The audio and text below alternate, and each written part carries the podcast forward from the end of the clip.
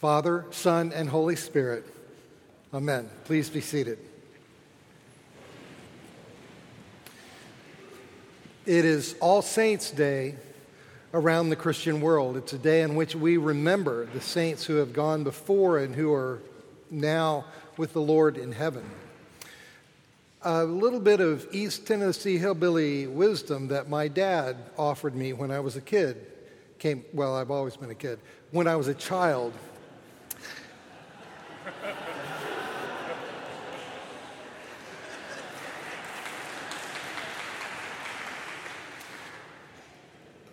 when I was much younger, my dad said, Well, Reggie, you know the one thing that you can know for sure if you see a turtle on top of a fence post? And I go, uh, well, I don't know, Dad, what? I said, that turtle didn't get up there by himself. This is why I never start sermons with jokes. but really, a turtle doesn't get on a fence top, fence post, without somebody putting him up there. And on All Saints' Day, it's worth considering how it is that we're sitting on top of a fence post and looking around at the world and saying, it looks mighty fine from up here. We didn't put ourselves up here. We were put here by people who came before us. And so I thought today would be a good time to take stock of a few lessons that we have received from the great cloud of, of saints, the great cloud of witnesses that have gone before us. First, on All Saints' Day, in year A, the year of Matthew, that's this year, we celebrate meeting Jesus in Matthew's Beatitudes, the gospel read today. Blessed are the poor in spirit, etc. It's a lesson that comes to us from a, from a pretty elite group of saints, the so called desert fathers and mothers of the first few centuries of the church. In the first few centuries after Christ, the desert fathers and mothers imitated Jesus' pilgrimage into the wilderness. Ground zero, of course, was Jerusalem. And so monks started going outside the city of Jerusalem and living in clusters while they sought to get to know the Lord better. Another uh, center was outside of Alexandria, Egypt, another in Damascus, Syria. And it's almost as though they had heard the sermon that Canon Bales offered last week about Psalm 1, where Psalm 1 goes, Blessed is the one who does not walk in the counsel of the wicked, but sits by the stream. And he, he let us know that the word that is translated blessed there is really more like happy. Well, and so the, the happy life is, is that life. It so happens that Jesus uses the same word in the words of the Sermon on the Mount. Happy are the poor in spirit. Happy are those who mourn. Happy are the meek. And so it, it's almost as though these early saints had heard Canon Bale's homily last week about happiness awaiting you if you abandon the companionship of the wicked and park yourself beside the stream of life. They left the bustle and temptations of cities and sought the quiet refuge of the desert. And they noticed that not only Psalm 1, but the Beatitudes of Jesus promised the same thing happiness. And they thought that they would find that happiness out there on retreat from the world and worldliness, leaving the temptations of the world behind, or so they thought. They could humbly, mournfully, and meekly pray for the needs of people back in the world. They could pursue righteousness, freedom from enslavement to the fleshly appetites of greed, gluttony, and lust. They were the holiest people of their day. What they discovered was that they were proud of their holiness. They discovered how easy it was to be consumed by envy when they perceived one of their brethren to be closer to God. They thought they had left the world and its temptations, the lust of the eyes, the pride of the flesh, back in the city. But they found that they had brought it all with them in their hearts. And that is how Christ came to find them in the wilderness. They found the Beatitudes bringing Christ to them. The one who is, as Canon Bales reminded us last week, the way, the truth, and the life. And what they did was they thought long and hard about the sinfulness that they found within. And they are the ones who gave us the vocabulary of the seven deadly sins pride, envy, anger, sloth, gluttony, greed. I have a hard time with that one. Greed and lust. Because they found Jesus coming to meet them through the Beatitudes in the midst of those sins. And so, for instance, when they admitted that their pride did not make them happy, and I don't know about you, I don't know a single happy, prideful person.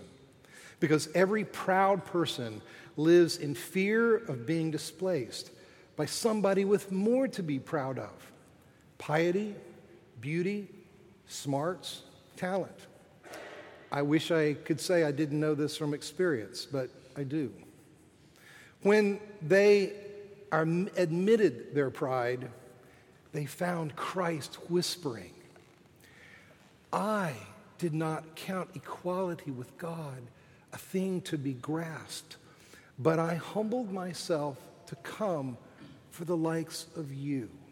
Now, come to me, you who are weary and heavy laden. It's too big a burden. I will give you rest. Take my yoke upon you and learn of me, for I am meek and lowly of heart. In the Beatitudes that we read today, the desert fathers and mothers found Jesus meeting them, offering his poverty of spirit for their pride, his mourning over their lostness for their envy, his meekness for, for their anger, his hunger and thirst after God's kingdom for their sloth, for their getting to that point where they just, I don't care. His food being doing the will of God for their gluttony, his having become poor to pay sin's price for their greed, his purity of heart for their lusts. Which takes us to our second lesson. On All Saints, we celebrate new life in our baptism. In just a few minutes, and really it's just a few minutes, we'll be baptizing three little ones uh, Braden, Levi, and Jacob. Welcome them into God's family. And here, in talking about baptism, it is C.S. Lewis, the English professor in the 20th century, probably the greatest Anglican theologian of the 20th century. It's C.S. Lewis who's our teacher in the undragoning of the little boy Eustace in the book The Voyage of the Dawn Treader. The desert fathers and mothers found Jesus with them, with them in the struggle against sin, rather like Aslan in the voyage of the Dawn Treader. Aslan is C.S. Lewis's Christ figure. He's a big old lion who shows up when people are in urgent need. And if you know the story, you recall that the boy Eustace had been transformed into a dragon by his greed and pride. Finally, repentant and regretful, Eustace starts peeling off layers of his dragon skin, but despite his best efforts, he remains a dragon until Aslan, the lion Christ figure, takes a claw, doink, and cuts deep, painfully deep, all the way through the dragon's skin and peels the whole skin off. It's then that Aslan picks up Eustace and plunges him into a deep pool of water. At first, the water hurts the skinless Eustace, But soon enough, he's joyfully splashing around and he realizes that not only is he no longer a dragon, he's a little boy again. And then Aslan dresses him with new clothes and sends him back to his friends. This is what the saints, from the desert fathers and mothers to C.S. Lewis, teach us about our baptism.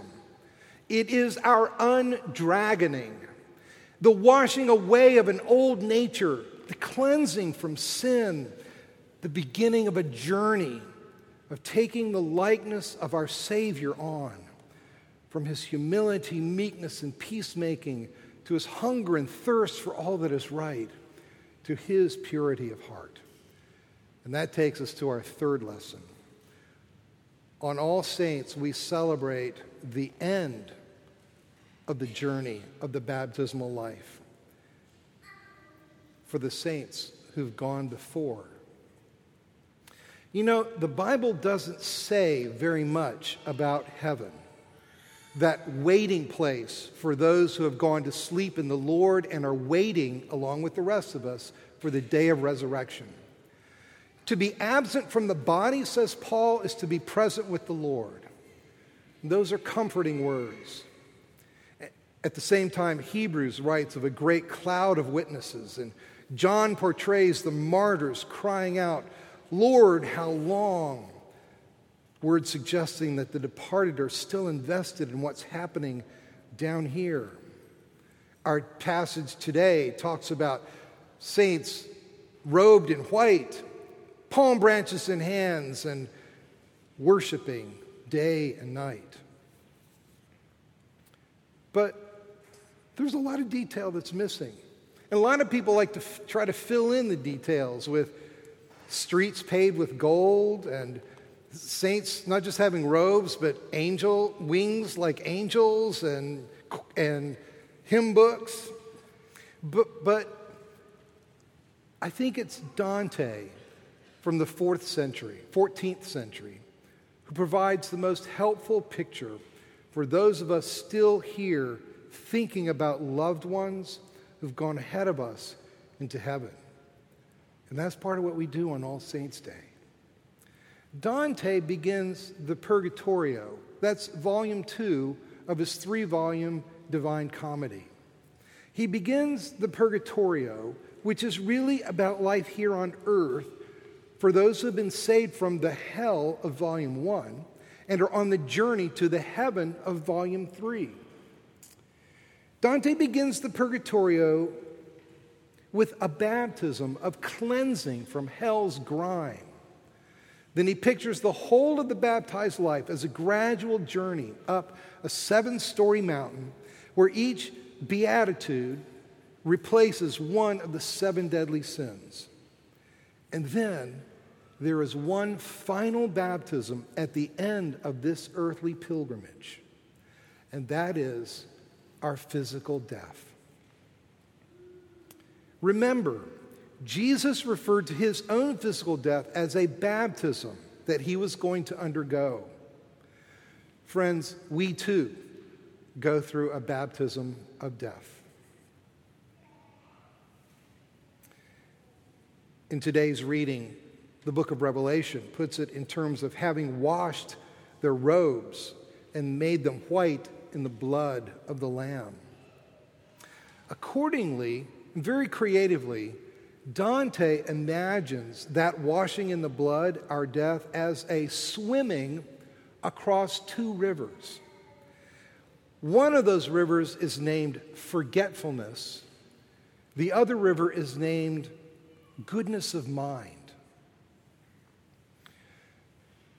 Today, even as we celebrate new life in this baptism, many of us will stand in the columbarium or in the memorial garden or at a graveside.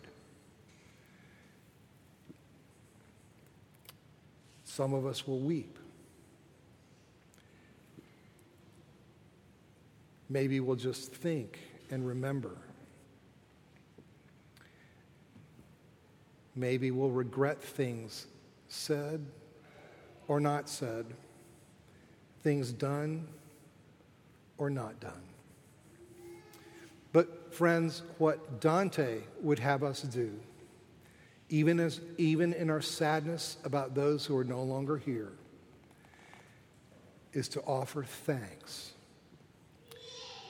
And I think uh, that's an amen. And I think he's right. Thanks that our spouses, parents, children, friends have crossed those last rivers of baptism. They are in a place of forgetfulness of the pain. They are where there is no sickness, any suffering, any sighing. As our passage from the Revelation says today, they will hunger no more, thirst no more, the sun will not strike them, nor any scorching heat. And God has wiped away every tear from their eyes. They're beyond, they are beyond the pain, and they are beyond regret, for there they have what Dante calls goodness of mind, confirmation in the Lord's favor, and in all that is true and noble, just and pure, excellent and admirable.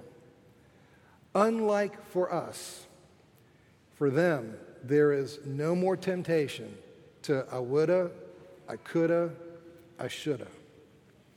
Only, as Psalm 34 5 says, freedom from all shame and a, and a reflected radiance that comes from looking upon the Lord. Brothers and sisters, have hope, be encouraged.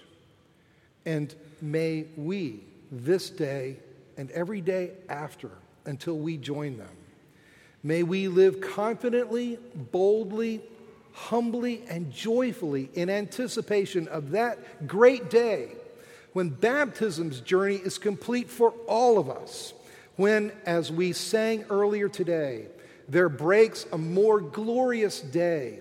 The saints triumphant rise in bright array and the King of glory passes on his way. Alleluia, alleluia. Amen.